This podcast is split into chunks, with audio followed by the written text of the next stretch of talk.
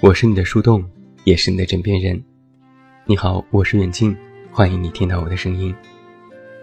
查看文稿及订阅，你都可以来到我的公众微信平台“远近零四一二”，或者是在公众号内搜索我的名字“这么远那么近”进行关注。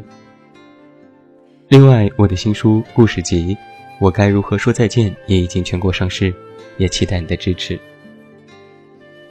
那今天是七夕节，在节目一开始。祝各位七夕快乐！前几天，朋友小 K 气冲冲的来公司找我，刚进办公室就开始嚷嚷，我真是服了我家那帮亲戚了，每次回家都生一肚子气。我给他倒了杯水，笑着打趣他：“不用猜也知道，又被逼婚了吧？”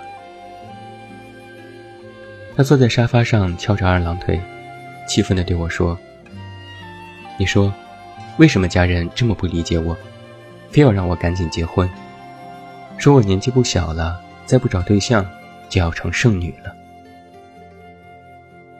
我安慰他：“家人嘛，也都是为你好，着急也是情理之中。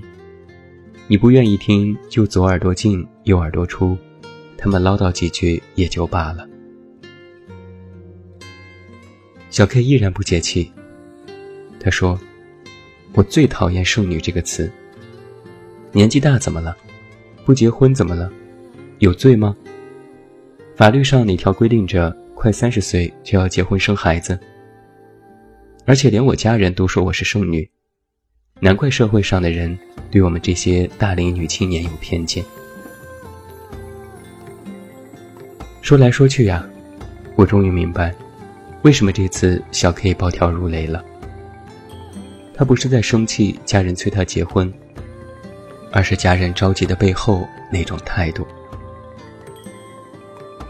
小黑特别不能够理解。他说这次回家，我妈看我的眼神都不对劲，就好像是看一个可怜人一样，眼里的那种同情，连我都察觉到了。小 K 在北京多年，一直努力打拼。今年年初还考上了北大的 EMBA 班，生活自立又要强，妥妥的女性精英。可是，在家人眼里，她就是一个还没结婚的可怜虫。小 K 怒气冲冲，和我吐槽了多半个下午。我一直都在无奈的笑，不知道该怎么安慰她。因为家人的话本身没有错，只是关心则乱。而小 K 更没错，他只是想按照自己的方式活着。在很多问题上，我们和周遭的人，尤其是和家人之间，本身就有着无法沟通和调节的小矛盾。最后，小 K 愤愤地说：“我是单身。”又不是他妈的身患绝症，我招谁惹谁了？小 K 的这种经历，我感同身受。别以为仅仅只有女生才会被家人这样逼迫，男生也是如此。我上半年的时候身体不佳，有很长一段时间都在家休养生息。在家的好处呢？就是可以做到饭来张口，衣来伸手，时时有家人的关照。但也有坏处，就是要不停的听我家人唠叨我的婚姻大事。有一次，我一时兴起说：“过年时我带你们去海南旅游吧，那里的海特别好，海边的酒店也很舒服，费用我全包，你们只管走就行。”我妈还没说话，我爸就摆摆手，不去。我问为什么？我爸说：“你不结婚生孩子，我没那个心情，哪儿也不去。”一时间气氛就陷入了尴尬，我也不知道该如何回答。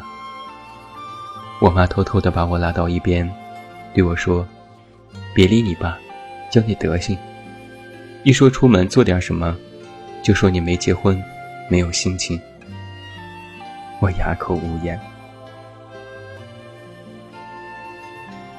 我家人曾经给我准备过一套大房子，在几年之前就已经装修完毕。本来准备给我结婚用，可是我又到了北京，房子就一直闲置着。前段时间和家人去新房拿书，看到本来粗心的房子，因为长期搁置，已经积满了灰尘。地砖都看不出颜色，阳台的瓷砖也掉了下来。我略微心疼地说：“这么好的房子，硬是没人住，变成了破房子。”我爸说：“本来是给你结婚用的，哪知道计划赶不上变化。”我提议说：“不然你们搬过来吧，这里是高层，又有电梯。”楼下就是森林公园，锻炼身体也特别好。话音刚落，我妈就说：“那不行，你还没有结婚，我们就住这么好、这么大的房子，得先顾及你，之后我们再考虑自己。”我微微叹口气，这和我结婚有什么关系哦？我也是觉得房子闲着也不是个事儿啊。我爸则帮着我妈说话。你妈说的对，你不找对象结婚，我们就什么都不做。这个事情是有先后顺序的。当下我也是有些心累，就更别提家人如果去参加同事孩子的婚礼，回家的第一个话题，绝对是关于我的终身大事。他们总会说。别人家的孩子都能打酱油了，你还没动静。他们会说：“如果你再等，就真的耽误了。”他们会说：“事业要抓紧，但是个人大事更是需要上心。”总之啊，我爸妈会用各种各样的理由和原因告诉我：“你得赶紧找对象，赶紧结婚，赶紧，赶紧，越快越好。”到了最后，他们总是会一脸马克思主义的默默的看着我，眼神都是怪怪的，有点焦虑，有点慌张，还有一丝同情。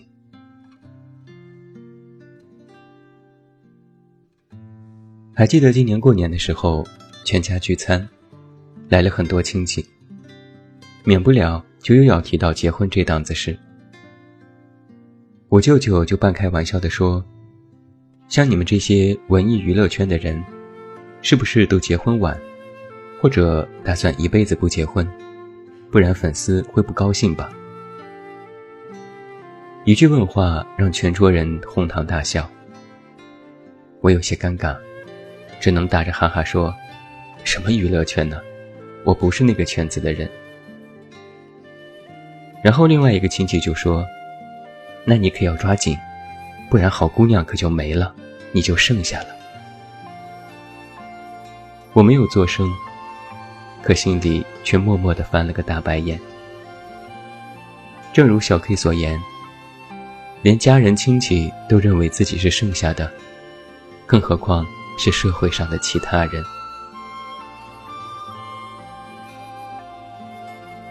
我一直都非常讨厌所谓“剩男剩女”的称呼。好像一过二十五岁，所有人都比自己更加操心感情问题，端着一副过来人的样子循序教导，好像再不结婚就要一步踏入人间炼狱。我们已经受够了应试教育，从小就有人不停的教导我们：这个可以做，那个不能做，这个必须完成，那个绝对不行。我们上学、考试、拿成绩，通过唯一的标准来划分三六九等。冲过那座窄窄的独木桥，拼搏的头破血流。可现在不得不说，我们已经要从面对应试教育，转变成要面对应试婚姻。到了一定的年龄，就要着急的找对象，要么是同事介绍，要么是参加相亲。认识了一个人，还没有相互的了解彻底。就要赶紧的步入婚姻，二人世界还没有过够，就要赶紧生孩子，走向人生的下一阶段。如果你按部就班的完成这些，周围的人都会点头赞许。看看人家，就是活得明白，知道什么时候该做什么事，一步都没有落下。那说到这里，我就要反问一句。我们何时要给自己划线？到底要在几岁完成什么事情？而这些事情，真的就是必须的吗？我们错在在所谓合适的年龄步入婚姻，就真的那么值得痛惜吗？这样的原罪，到底是谁赋予的权利，能够通过这样一个标准，就能妄加给一个人好与坏的定论呢？又是谁，让这个时代又一次变得如此狭窄，让我们的人生活得这么匆忙和困惑呢？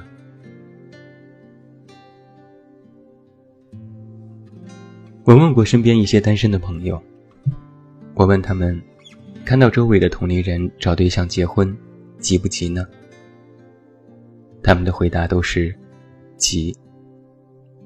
这是大实话。其实我也急，能不急吗？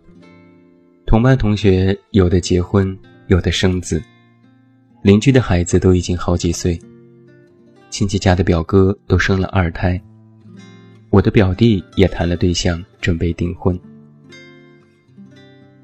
家人隔三差五的唠叨，朋友时不时的催问，就连给我看病根本不认识的大夫，都会随口问一句。有对象了吗？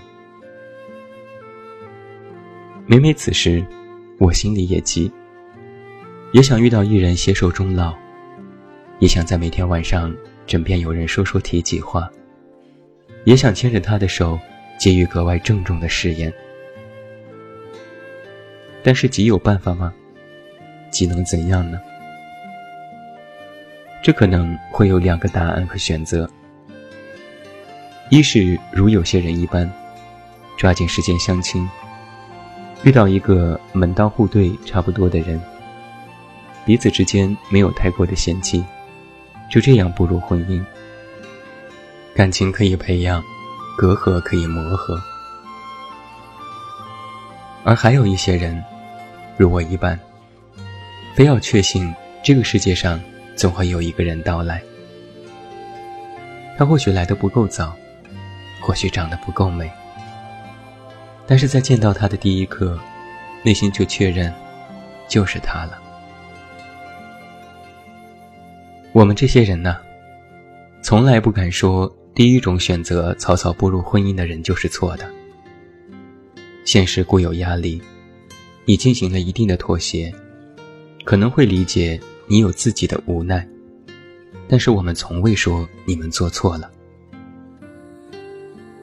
但是为什么，你们非要说我们错了，非要说我们眼光高，就是高不成低不就呢？前几天，我爸去参加了一个同事女儿的婚礼，回来对我说，他们在聊到我的感情问题上时，一位叔叔说：“不要着急你儿子，他自有分寸。”那位叔叔给我做了一个评断。曲高和寡，虽然不够准确，但是却有一定的道理。在面对感情上，我的确有些曲高和寡。这不是清高和自负，而是我心里明白，我需要一份怎样的感情，我也十分笃定自己可以遇到那个心仪的人。我之所以单身到今天，不是不相信爱，而是太过相信爱。我心里有一个无法割舍的标准，我可以对任何事情妥协将就，但我就是没办法对这个标准说你退让一下。我需要的，不是一个机器人，而是一个懂我、知我的人，是一个能够彼此理解、真正包容和接纳全部的人。我不能退让一步将就，因为我在面对任何事情上都不允许自己马虎。那在面对如此重要的爱情和婚姻上，我更做不到睁一只眼闭一只眼。草草的让自己下半辈子打发掉。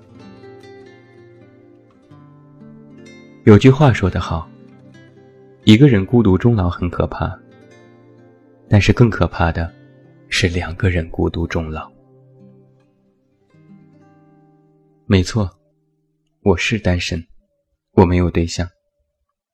你可以对我进行调侃，说我是单身狗，说我活得如狗如猫如什么都好。但我内心知道，我单身不是因为我可怜，而是因为我执着。我单身不是因为我找不到一个人结婚，而是我要找到那个对的人走过一生。你可以对我疑惑，你可以替我着急，但是，请你别替我做主，更别同情我，像是看怪物一样的看待我。我是单身，又不是身患绝症。